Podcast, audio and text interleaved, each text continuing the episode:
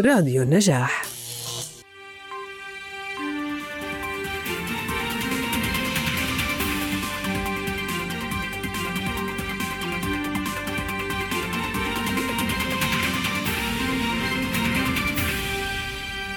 مساء الخير جميعا.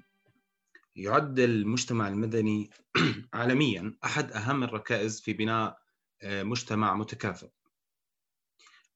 بتركز دور المجتمع المدني في التوعية والرقابة على مؤسسات الدولة كممثلة للمجتمعات آه، المحلية غير الحكومية وأيضا يعتبر هو القطاع الثالث آه، الرديف مع قطاعات الحكومة أو مؤسسات الدولة أو مؤسسات الدول بشكل عام وقطاع الأعمال أو القطاع الربحي إن صح لنا آه، التعبير.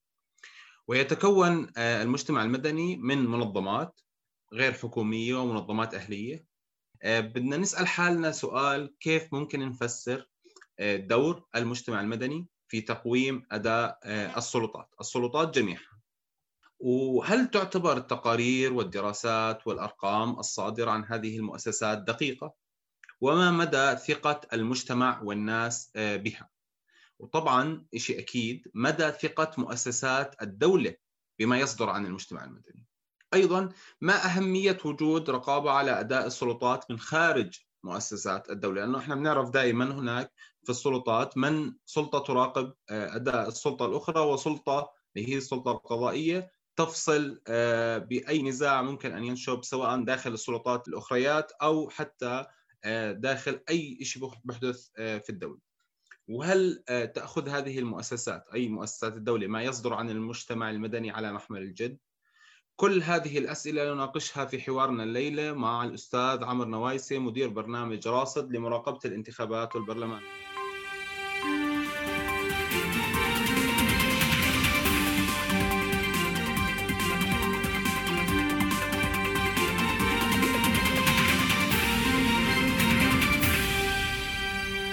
مساء الخير أحمد مساء الخير لك وللمستمعات والمستمعين والمشاهدات والمشاهدين. أهلا فيك. الله يعطيك العافية.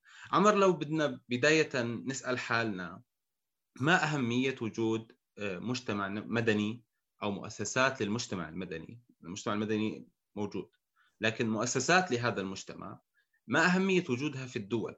وماذا تعني وجودها أو عدم وجودها؟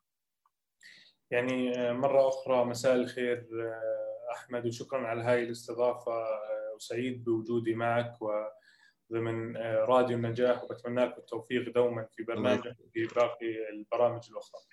بداية آه، أهمية وجود مؤسسات المجتمع المدني. دوما ما نسمع بأن الصحافة والإعلام تعتبر من السلطة الرابعة بعد السلطة التشريعية والسلطة التنفيذية والسلطة القضائيه وتاتي مؤسسات المجتمع المدني كسلطة خامسة في فلسفة المجتمع المدني وفلسفة عمل المجتمع المدني. فبالتالي مؤسسات المجتمع المدني هي ركيزة من ركائز مؤسسات الدولة التي يتم الاعتماد عليها في نهضة هذا في نهضة الدولة وتطويرها وانسجامها مع متطلبات العصر والمرحلة. تعلم جيدا أستاذ أحمد بأن دوما التطور والعلمنة اللي عم بتصير المرتبطة بالتكنولوجيا المرتبطة بالموائمة والانسجام مع المعايير الدولية المرتبطة بممارسات دولية فضة.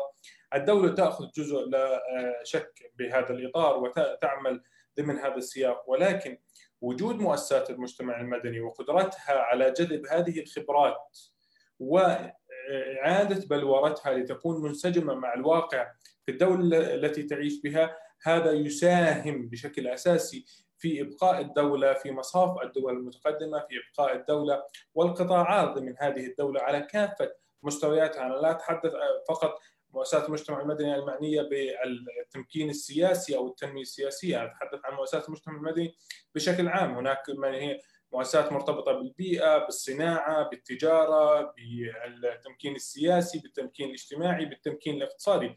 فعلى مختلف مستويات هذه المؤسسات تشكل بوتقة واحدة تساند من خلالها مؤسسات الدولة.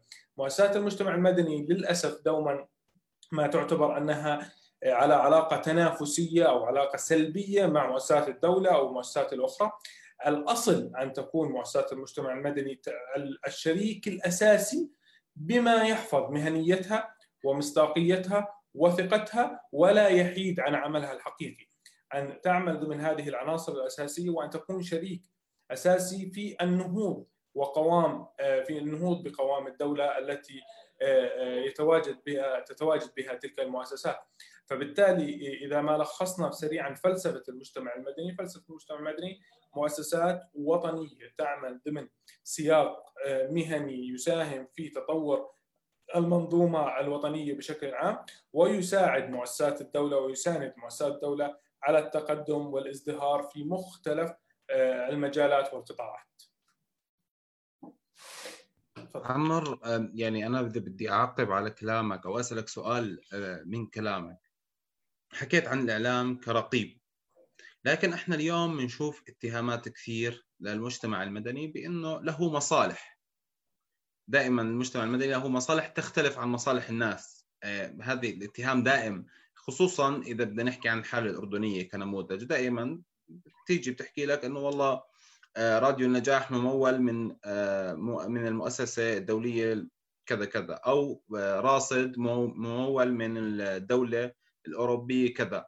فهذا الإشي بيخلق حالة من الضبابيه لدى الناس. كيف ممكن نفسر التمويل أو المقاربه ما بين أهداف الممول وأهداف الممول يعني؟ هاي كيف ممكن نأخذها؟ خصوصا ان نشتغل إحنا على رقابة على مؤسسات الدولة وعملها تجاه الناس وتجاه دو... بلدها وتجاه خصوصا إحنا في منطقة تعتبر هي الأسخن سياسيا وعسكريا واقتصاديا. آه، شكرا أحمد. حقيقة هذا السؤال يعني بجزء آه، بعتقد بالمرة 100 بجيب بجيب عليه من كثر ما بتم للأسف دوما. آه، وضعنا في كمؤسسات مجتمع المدني ضمن خانة الجاسوسية وخانة الممولين من الخارج وهؤلاء المؤسسة أو تلك المؤسسات هي التي تعمل على تنفيذ أجندات خارجية في الحقيقة أولا حتى نضع الأمور في سياقها لابد أن نعرف جميعا ونفهم جميعا بأن عمل مؤسسات المجتمع المدني هو عمل منظم تشريعيا من خلال تشريع مقر من آه، مجلس النواب ومجلس آه، الوزراء وكل تمويل يتم إيصاله لأي مؤسسة مجتمع مدني يحوز على موافقة مجلس الوزراء، فمجلس الوزراء لديه من المعلومات كافة حول آه، آليات التمويل، ما هي أهداف التمويل، ما هي الأنشطة التي تجرى آه، التي تنفذ من خلال هذا التمويل. فبالتالي إطار تشريعي ضامن لكافة المؤسسات ولكن آه، النقطة الأهم في هذا الموضوع أهداف الممول وأهداف الممول. في الحقيقة إذا أنت كنت تمتلك مؤسسة مجتمع مدني وتعمل في مؤسسة مجتمع مدني ولديك الضمير الوطني الحقيقي للعمل بما فيه مصلحة الأردن فلا خوف على هذه المؤسسة ولا خوف على الوطن من هذه المؤسسة. ولكن حتى لا أعمم ولا يعني أخصص آه، هناك العديد من المؤسسات والكثير أو معظم المؤسسات تعمل ضمن السياق الوطني تعمل ضمن الإطار الوطني ضمن الهوية الوطنية الجامعة ضمن المتطلبات الوطنية وما ينسجم مع احتياجات ومتطلبات وأولويات المواطن الأردني وحتى على الأداء السياسي أو الصعيد الاقتصادي أو الاجتماعي. لكن بعض المؤسسات التي تنادي بالنزاهة والشفافية و و و ولا أخصص ولا أقصد آه، أي مؤسسة ب نفسها ولكن بعض المؤسسات للأسف عندما تنادي أنت كمؤسسة في النزاهة أو في الشفافية أو في سيادة القانون أو حقوق الإنسان أو أي قطاع من هذه القطاعات ولا تمارسين أنت المؤسسة هذا المناداة وهذه التوصية داخل مؤسستك؟ يعني لما تكون مؤسسة بتنادي في حقوق الإنسان وهي تهضم حقوق العمال أو العاملين فيها. فكيف للمواطن كيف للدولة كيف لمؤسسات الدولة؟ أن تثق بأن هذه المؤسسة هي المؤسسة نفسها التي توصيني أنا كحكومة بأن أمارس آه، حالة حقوق إنسان جيدة وهي داخل هذه المؤسسة لا تقوم بذلك، كيف لمؤسسة لا تقوم بنشر موازناتها، لا تقوم بنشر أعمالها، لا تخرج تقاريرها للإعلام، لا تخرج تقاريرها للمواطن، وبالأخير تطالب الحكومة بالشفافية وضمان حق الحصول على المعلومة وضمان تدفق المعلومات.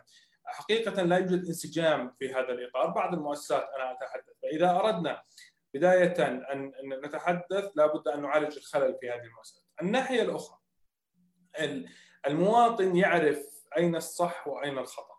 المواطن قادر على الحكم. المواطن الأردني حقيقة لديه من الفهم الفهم والوعي والمعرفة ما يمكنه من الحكم على المؤسسة التي تعمل بصدق على المؤسسة التي تعمل بثقة المؤسسة التي تعمل بحيادية المؤسسة التي تعمل ضمن توجهات وطنية وليست ضمن توجهات خارجية أو ضمن هذا السياق أو هذا الكونسبت اللي دائما بنسمعه. عندما أنت تعمل كمؤسسة مجتمع مدني تصدر تقاريرك بلا محاباه، تصدر تقاريرك بمهنية، لا تخشى في الحق لومه لائم، تقدم كافة المعلومات التي يتم إيصالها لك كمؤسسة والتي تستنتجها والتي تقوم بها ضمن مهنية وحيادية ولا تتلاعب بهذه المعلومات وأن تصدرها بكل شفافية للمواطن ضمن وسائل الاعلام مختلفة. هذا بكل بساطة يمكن له أن يعزز من مصداقيتك لدى المواطن. يعني المواطن يستمع لك في هذه الحالة تكسب ثقة المواطن في هذه الحالة. وأيضا الناحية الأخرى المرتبطة تكسب ثقة المؤسسات الرسمية التي أنت تقدم التوصيات لها والتي تقا... أنت تعمل لوبيات ضغط لتطوير معين في قطاع معين أو شأن معين. فليس من المنطق أنا أن أخرج وأطالب الهيئة المستقلة للانتخاب بأن تكون مثلا شفافة في بعض الأمور وأنا في راس اعمل ضمن ذات السياق لا أكون شفاف في ذات السياق.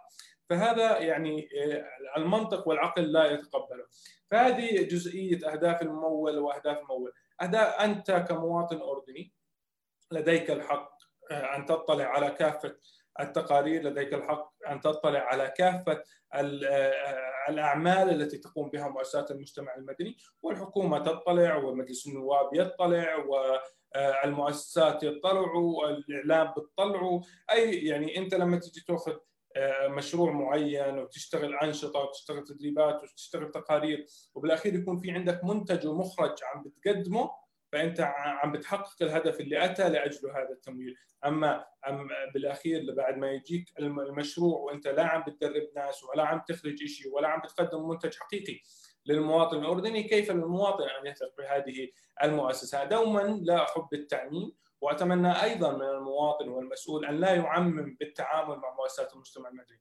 مؤسسات المجتمع المدني هي مؤسسات رديفة مرة أخرى لمؤسسات الدولة ضمن حفاظها على مصداقيتها دون تغول لا من سلطة تنفيذية ولا تشريعية ولا أي سلطة وحفاظها على قدرتها على المهنية ومتابعة العمل دون أي ضغوطات تمارس لا من هنا ولا من راح أحكي أنا وياك بعد شوي عن موضوع التغول لأنه في عندي سؤال حول الموضوع هذا. بس أنت حكيت يعني بما إنك جبت راصد وراصد بدنا نأخذه إحنا بالحلقة حكينا شوي بعمومية أنا وياك. لكن بما إنك أنت ضيفنا وأنت يعني خبرة طويلة في راصد وراصد تعتبر مؤسسة رائدة حتى مش على مستوى الأردن على مستوى المنطقة وشاركتوا أنتم بعملكم في بعتقد في المغرب في المغرب شمال الوطن العربي شمال إفريقيا الخليج صحيح. لبنان العراق وحتى هاي هاي النقطة اللي أنا بدي بدي أحكي فيها معك. من خلال تجربتكم براصد في مراقبة أداء اولا المؤسسات التي تجري الانتخابات ثم لاحقا البرلمانات. هل طبعا إحنا بنعرف كلنا أو هناك كثير من المفكرين كانوا يتكلموا انه لن يكون هناك تحول ديمقراطي أو انتقال ديمقراطي أو ديمقراطة للدول إذا لم تكن تحتوي على مؤسسات مجتمع مدني تراقب وتؤطر هذا هذا الانتقال. فهل ساهمت مؤسسات المجتمع المدني الشبيهة بعمل راصد في المنطقة العربية وإذا بدنا نحكي عن الأردن بالذات راصد في عمليات مراقبتها للانتخابات وثم لاحقا لعمل مجالس النواب. هل هذا الشيء ساهم في تحسين نوعية الأداء البرلماني؟ ولا بس إحنا بنطلع تقارير وأرقام بنبعثها بنطلعها على الإعلام وبشوفوها الناس أوكي. وأنا صراحة بكون سعيد كثير لما تطلعوا تقاريركم عن اداء عن عمل النواب والناس بتبلش تنشر فيها بس نتفاجئ لاحقا إنه حتى النواب اللي أنتم طلعتوا انهم فعليا ما عملوا شيء بيرجعوا على المجلس. فكيف ممكن نقدر نحلل هاي هاي الإشكالية؟ أوكي. شكرا أحمد بعتقد سؤالك كثير كبير وبده يعني وقت كثير كبير للإجابة. وخليني حتى اطر السؤال بطريقة مهنية. أقسم السؤال بناء على عملنا. اولا إحنا بنعمل بالأردن تقريبا من 2007 لغاية هذه اللحظة، الوطن العربي الحمد لله اشتغلنا فيه وبنينا قدرات مؤسسات المجتمع المدني تساهم في الرقابة على الانتخابات والرقابة على البرلمان. وأيضا في مختلف دول العالم اشتغلنا كمراقبين دوليين على الانتخابات. آه، خليني أبلش بالانتخابات آه، اولا هل ساهم مؤسسات المجتمع المدني في تعزيز منظومة الإصلاح الانتخابي؟ نعم ساهمت وبشكل حقيقي. كيف؟ آه، تذكر جيدا أن ما قبل التعديلات الدستورية في عام 2011 المسؤول عن إجراء الانتخابات وزارة الداخلية الأردن هي وزارة الداخلية وكل المعايير والنظم الدولية والممارسات الفضلى دائما ما تقول بأن إذا كان وجود هيئة مستقلة هي التي تكون مسؤولة عن الانتخابات فهذا ضمان أكثر لتطبيق المعايير وتطور ونزاهة العملية الانتخابية. في 2010 راقبنا الانتخابات وكنا نراقب الانتخابات، لم نكن مقوننين آنذاك، أي أنه لم يكن يسمح لنا بالدخول داخل غرف الاختراع للمراقبة فكنا نراقب من خارج أسوار المدارس. وقمنا آه، انذاك بتقديم توصية حقيقية ما قبل تشكيل لجنة الحوار الوطني وما قبل إصدار توصيات لجنة الحوار الوطني بضرورة وجود هيئة مستقلة خاصة للانتخابات لإدارة العملية الانتخابية والإشراف عليها وكان فعليا هذه التوصية على آه، اخذ أخذت على محمل الجد وقدمت بمقترح آه، مكتوب للجنة الحوار الوطني وبناء عليها لجنة الحوار قدمتها وضمنت في التعديلات الدستورية وفي عام 2011 أصبح لدينا هيئة مستقلة للانتخاب تدير العملية الانتخابية بكافة تفاصيلها. هذه جزئية مهمة.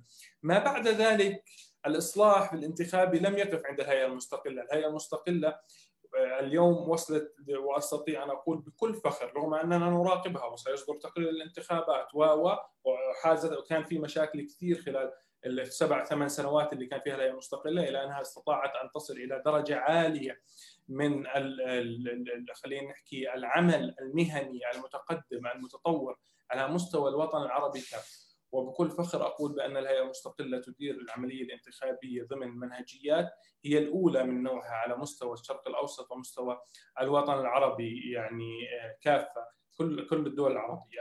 آه، بعد الهيئة المستقلة قدمنا توصيات مرتبطة بضمانات إجرائية أحمد. يعني إحنا بحكم خبرتنا واطلاعنا على تجارب الغير و و و قدمنا العديد من التوصيات وصلت إلى حوالي 54 أو 55 توصية من ضمنها الحبر الانتخابي من من ضمنها الربط الإلكتروني من ضمنها وجود معزل خاص من ضمنها آه، وجود جداول ورقية تطبع على بوابة غرفة الاختراع. هذه بعض التوصيات التي قدمناها وتم الأخذ بها بشكل كبير.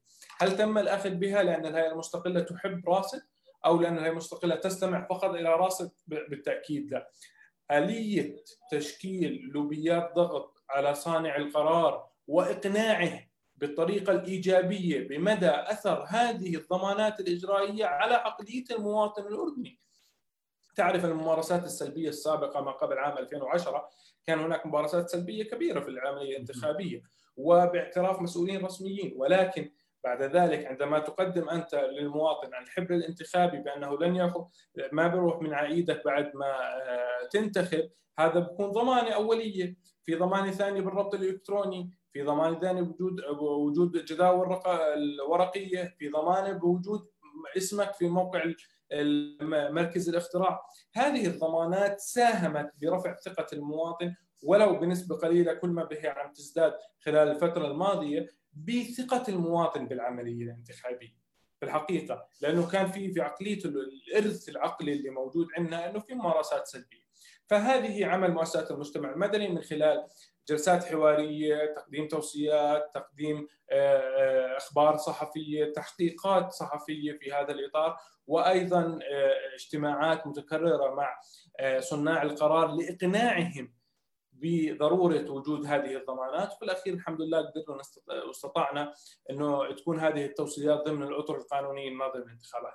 على صعيد البرلمان خليني أدخل أنا الانتخابات بديش أحكي فيه كثير لأنه لسه عندي كثير حكي بس ما بدي أعطي الموضوع فقط انتخابات. على صعيد البرلمان، البرلمان دخلناه في عام 2009 وفي الحقيقة لم يكن في الوطن العربي أي مؤسسه مجتمع مدني تراقب البرلمان. ولغاية هذه اللحظة أعتقد عدد المؤسسات المجتمع المدني في كل الوطن العربي ثلاث إلى أربع مؤسسات فقط تراقب أداء البرلمان وتقدم يعني تقارير حول هذا الموضوع. إلى أننا قمنا بتطوير منهجية البرلمان. نحن نراقب البرلمان أحمد ونصدر التقارير والتفاصيل كاملة. ولكن بناء المنهجية في البداية هي عبارة عن ممارسات دولية الفضلى ولكن هل كافة الممارسات الدولية الفضلى تنطبق على المسار الأردني؟ بالتأكيد لا لأن الانفتاحية مختلفة، الشفافية مختلفة، آلية الجلسات مختلفة، آلية اللجان والعدد و و تفاصيل كثير. جبنا هاي المنهجية وطورناها واصدرنا أول تقرير، كان في هناك امتعاض لدى امتعاض لدى الكثير من البرلمانيين والبرلمانيات قمنا بالاجتماع مع أكثر من برلماني وبرلمانية والكتل البرلمانية واللجان. هاي تقريرنا وهي المنهجية اللي إحنا بنشتغل عليها. ماذا تريدون التطوير؟ ماذا تقدموا لتطوير المنهجية؟ ما هو الأفضل برأيكم؟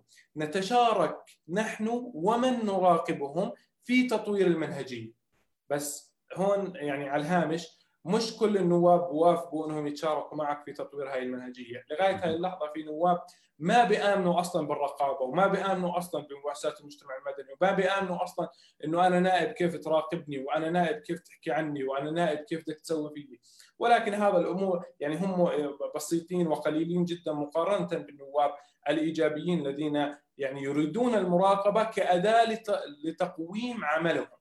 فبقول لك بقول لك يعني إحنا آه، صار في عندنا اجتماعات كثير لتطوير المنهجية إلى أن وصلنا في الأخير إلى ما يسمى ببطاقة الأداء البرلماني. أصدرنا بطاقات تتضمن على مؤشرات مؤشرات عملية مهنية. هذه المؤشرات هي عمل النائب ما يتوجب أن يقوم به النائب ضمن اطر دستورية ونظام داخلي. هذه المؤشرات وصل عددها إلى 18 مؤشر. أصدرنا أول score card أو بطاقة تقييم أداء وضجوا علينا النواب قدموا أسئلة علينا مين راصد؟ مين الجهات اللي بتمول راصد؟ وصار في جلسة كاملة فقط بس من هو راصد. وبتذكر يعني أنا قرأت السؤال والاستجواب اللي قدم ضدنا لوزارة الشؤون السياسية آنذاك وقدم للكثير من الحكومة آنذاك. يعني بحكي أنا عن 400 صفحة أو 500 صفحة فقط. لراصد فقط بدهم يعرفوا مين الراصد بدهم يحكوا مين الراصد في الاخير الحمد لله إحنا ناس أردنيين الدستور والقانون الأردني عم بتيح لنا آه، إنه إحنا نكون مراقبين. والشعب مثل ما بنعرف آه، والأمة مصدر السلطات. فبالتالي كل السلطات هي مني أنا كمواطن قبل ما أكون مؤسسة. فحقي إني أراقبك كممثل إلي داخل المؤسسة التشريعية. لاحقا آه، آه، أصدرنا بطاقات تقييم أداء مرتبطة بأداء الكتل البرلمانية وأصدرنا بطاقات تقييم أداء مرتبطة بأداء اللجان النيابية وهذا تطوير مستمر في المنهجية والمنهجية يعني بجزء آه، قبل امس كنت بعمل على تطويرها أيضا بالشراكة مع فريق العمل في راصد حتى نقدم مستوى ونوعية أفضل من العمل الرقابي. لكن عمر إذا بدي أسألك هون سؤال. يعني أنا آه، يمكن الناس هسه اليوم اسم راصد صار يعني آه، يعني أنتم أنا بعرف إنه اسمكم مركز الحياة لتنمية المجتمع المدني بس اسم البرنامج اللي عندكم أو مشروعكم راصد صار طغى على اسم المؤسسة أصلا. فالناس صارت تعرف راصد. لكن أنا بدي هل لديكم يعني هل لدى مؤسسة كبيرة تعتبر من أقدم مؤسسات المجتمع المدني بالأردن؟ هل لديها قياس لأثر هذه كل هذه التقارير على سلوك المواطن الأردني تجاه العملية الديمقراطية بشكلها العام أو العملية السياسية أو المشاركة السياسية؟ لأنه لسه إحنا كنا قبل فترة بنحكي عن المشاركة السياسية وبنقنع الناس تشارك سياسيا طبعا يعني هل هذا الشيء له أثر ولا ما؟ نعم له أثر. قلت لك عن الانتخابات. آه، خليني أحكي أثر الانتخابات. حكينا والنجاح الموجود. اما فيما يخص البرلمان البرلمان بكل بساطة لما صرنا نطلع النائب قديش بيحضر وقديش بيغيب النائب قديش بيحكي داخل المجلس شو شو نوعيه الحكي؟ مش الحكي لأجل الحكي. أنا بثني على زميلي أحمد القضاء. هذا مش مهم بالنسبة لي أنا بهمني تقدم مقترح تشارك في العملية التشريعية. قديش بتقدم سؤال قديش بتقدم مذكرة. هل ناقشت سؤالك ولا لا؟ هل قدمت استجواب؟ قديش قدمت استجواب؟ هل ناقشت الاستجوابات كل هاي التفاصيل إحنا بنطلعها بالبطاقة تمام؟ بعد ما يصدر التقرير دائما بنلاقي ردة فعل عكسية. بعض النواب ما بيحبونا إلى إنهم بيحترموا مهنيتنا يعني آه، أحد النواب آه، صار يحكي خلال سنة من السنوات لم يتحدث بأي كلمة خلال الجلسة. السنة الثانية بعد ما أصدرنا التقرير وبينا إنه هذا النائب لم يقدم أي مداخلة خلال آه، سنة كاملة السنة الثانية كان حوالي من العشرين الأوائل على مستوى البرلمان. نواب بتغيبوا عن الجلسات رئيس المجلس في نص الجلسة بيقول له اقعد راسد ليسجل غياب صار ما بدي أحكي كلمة خوف بس صار في كيان لراصد يحتذى به مهني موجود ما عم بجامل ما عم بصادر ما عم بت بتحابى ناس عن ناس.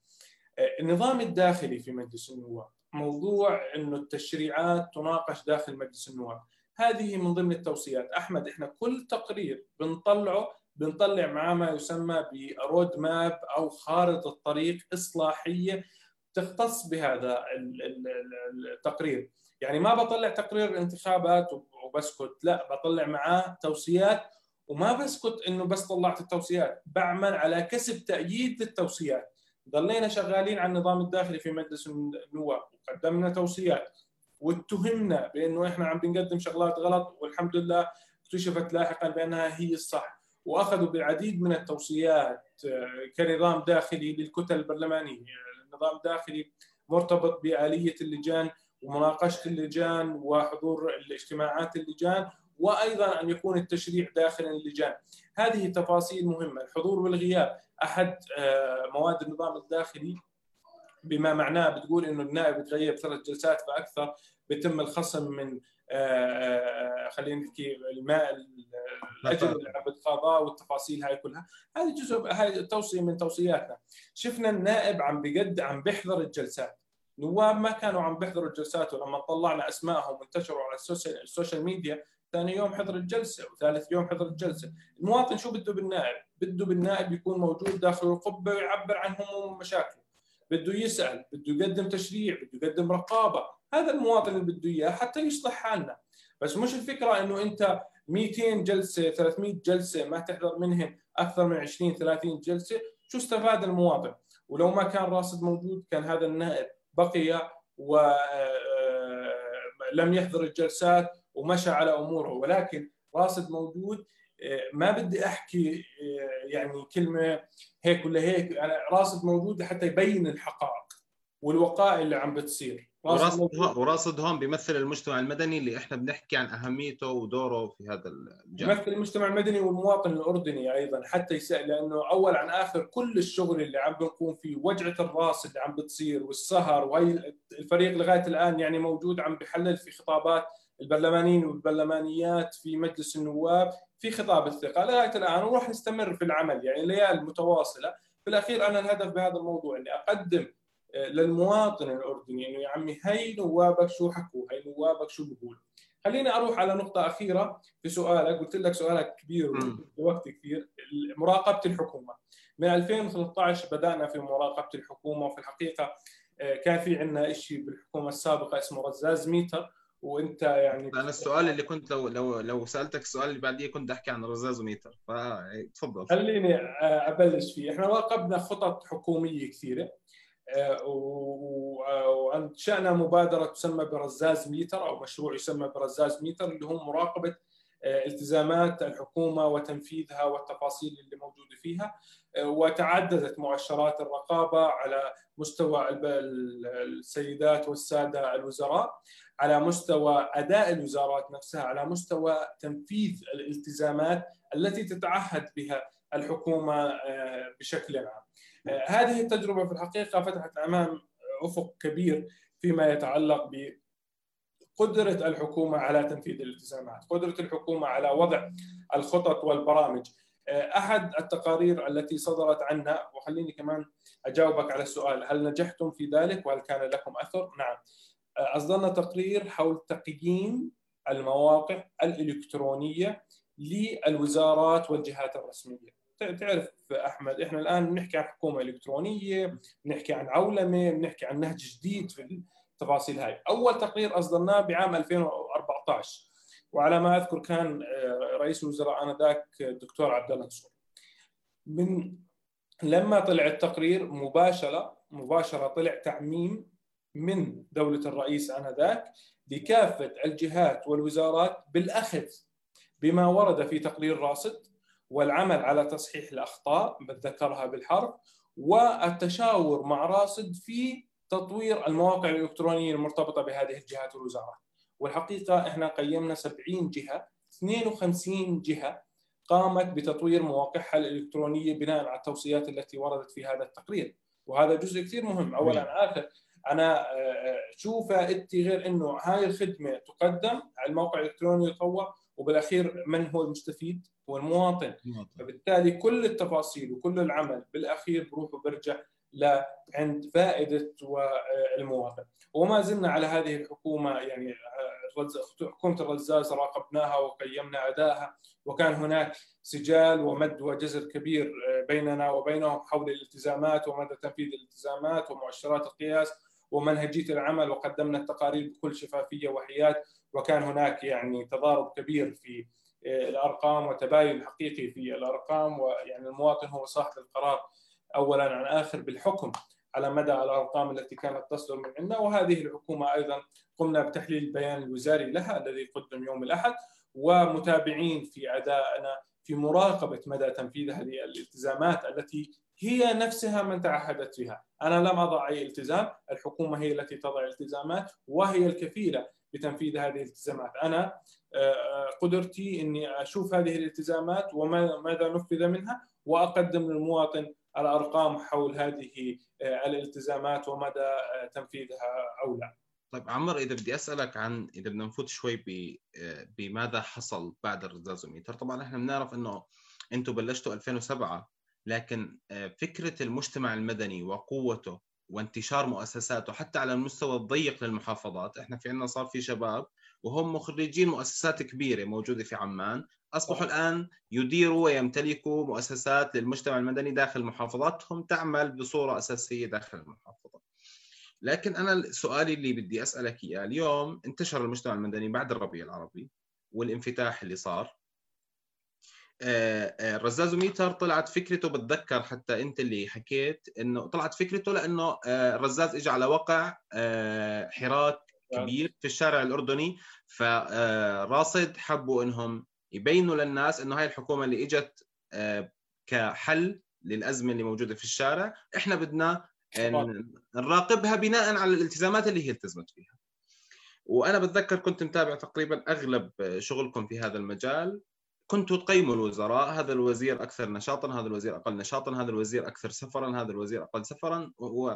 لكن سؤالي هل فعلا يعني البرلمان حكينا وتطور وهذا الشيء واضح والناس بتقدر تشوفه إنه أداء البرلمان حتى من من التقرير للتقرير ممكن يفرق صحيح. لكن الحكومة هل فعلا تقاريركم على حكومة الرزاز أتت أكلها مع السادة الوزراء واليوم إحنا آه، بحكومة آه، دولة بشر الخصاونة هل آه، تقاريركم لاحقا يعني أنتم شفتوا انه نجحتوا مثلا مع حكومة الرزاز في في مراقبه أدائها والتزاماتها وراح تكرروا نموذج مع ولا طورتوا ولا في عندكم آليات جديدة؟ هذا الشيء مهم كمنظمة أو كمؤسسة للمجتمع المدني آه، تعتبر رائدة في هذا المجال. تمام. آه، النجاح له النجاح نسبي في هذا الإطار صديقي أحمد. آه، إذا بدي أحكي عن تجربة مراقبتنا لحكومة الدكتور عمر آه، أنا كمنفذ لهذه العملية أرى أنها تجربة آه، ناجحة لأكثر من معيار، المعيار الأول هي التجربة الأولى على نوعها على مستوى الوطن العربي.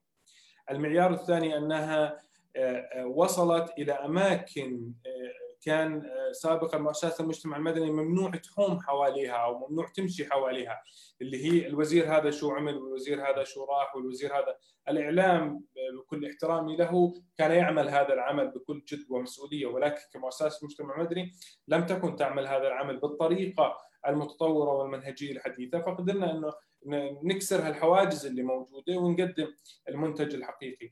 هل نجح آه، رزاز ميتر في تصويب وضع الحكومة نعم. الحكومة السابقة ووزراء الحكومة السابقة كانوا بعض معظمهم على تواصل في آه، حول مخرجات تقرير راصد وبعضهم آه، قدم يعني الدلائل لراصد اولا بأول حول عمله حول نشاطاته حول الاجتماعات التي تعقد القرارات التي يتم إقرارها داخل الوزارات وذلك بهدف أن يقول بأنني ملتزم بتنفيذ الالتزامات التي آه، تقدمت بها في بداية عهدي أو في بداية تسلم القبل الوزارية. وهذا أنا ما أريد. أنا أريد أن يكون السيد الوزير أو السيدة الوزيرة اللي موجودة في هذا المنصب عليهم التزامات في آه، إطار تنفيذي بدهم يشتغلوا فيه. هل الالتزامات هذه نجحت فيها ولا لا؟ أنا بقدم للمواطن الأردني آه، مقياسي على هذا الموضوع وهو حر يحكم ولا لا؟ الحكومة القادمة أو الحكومة الحالية سنعمل معها كما عملنا مع حكومة الرزاز مع تطوير أكثر بمنهجية الأداء ومراقبة الحكومة حسب القطاعات ويعني الوزارات والالتزامات بطريقة شوي مختلفة راح تكون على الرزاز ميتر آه، فبالتالي يعني إحنا آه، باقينا وسنبقى على مراقبة الحكومة آه، دون ابدا لا محاباة ولا مجاباة ولا حكومة عن حكومة. لأنه هذا برنامج من برامج راصد وسيبقى دائم وللعلم أحمد حتى نعم. يعني أكون يعني عنصر شوي هيك أكون صريح زيادة عن اللزوم في هذا الموضوع. عملنا على مراقبة الحكومة لمدة عامين بلا تمويل ولو لقرش واحد. وهذا مذكور في ميزانياتنا ومذكور في أكثر من مقابلة إعلامية ومن الحكومة نفسها. لمدة عامان نعمل على مراقبة الحكومة ضمن الفريق اللي موجود وبعض المتطوعين أوكي؟ دون أن نتلقى تمويلا خاصا في موضوع مراقبة الحكومة. مراقبة البرلمان موجود مراقبة الانتخابات موجود لكن مراقبة الحكومة كان تجربة جديدة وحتى يعني آه، يكون ما يكون في مخاوف كبيره من هذه التجربة آه، ما كان في أي تمويل وقدمنا وحدثنا في ذلك آه، مرارا وتكرارا. طيب عمر إذا بدي أختم معك بدي أختم بسؤال يمكن في ناس كثير بتسأله وإحنا اليوم بدنا نطرحه عليك كنموذج لمؤسسة من مؤسسات المجتمع المدني المشتبكه بشكل مباشر مع مؤسسات الدولة، يعني يمكن راصد مشتبك بشكل يومي مع أغلب مؤسسات الدولة سواء الوزارات في بعض المشاريع أو حتى آه، السلطة التشريعية. آه، بدي أسألك سؤال اللي هو يعني مطروح إنه لو أنا آه، قاعد بمكتبي اليوم بإحدى مؤسسات الدولة ومسكت التليفون ورنيت على عمر نوايسي قلت له التقرير اللي بده يطلع هذا تبعث لي إياه قبل ما يطلع أعمل تشيك عليه أو إنه شيلوا الملاحظة هاي وحطوا لي إنه شيء ثاني فهل هذا الشيء موجود؟ أو هل إذا تعرض تعرضتم له يوما؟ واذا تعرضتم له ماذا سيحصل يعني؟ يعني شوف الضغوطات موجودة آه، سواء كنت مؤسسه مجتمع مدني أو غير مؤسسه مجتمع مدني. ولكن ما يحفظك من الرضوخ لهذه الضغوطات وما يحفظك من التغول أن تكون مهنيا أن لا تحابي جهة عن جهة أخرى أن تكون صادقا في المعلومات التي تقدمها وأن تقدم كل ما تتوصل إليه بكل شفافية وضمان وصول المعلومة للمواطنين. تعرضنا لضغوطات نعم تعرضنا قلت لك يعني سؤال واحد 400 صفحة. سؤال واحد سوى عندنا تدقيق مالي لمدة ثمان سنوات والحمد لله التقرير طلع بدون أي ملاحظة. فالضغوطات موجودة ومش كل المسؤولين عندهم العقلية إنه مؤسسة المجتمع المدني يحق لها المراقبة.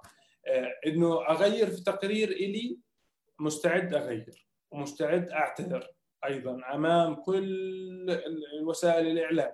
إذا كان في تقريري آه، معلومة خاطئة وأنت كجهة مسؤولة في أحد المؤسسات أحمد قدمت لي قلت لي أنت كاتب عني واحد اثنين ثلاثة وأنا غلط. مش هذا اللي عندي أنا عندي أربعة خمسة ستة. وقدمت لي الدليل على ذلك بس مش حكي.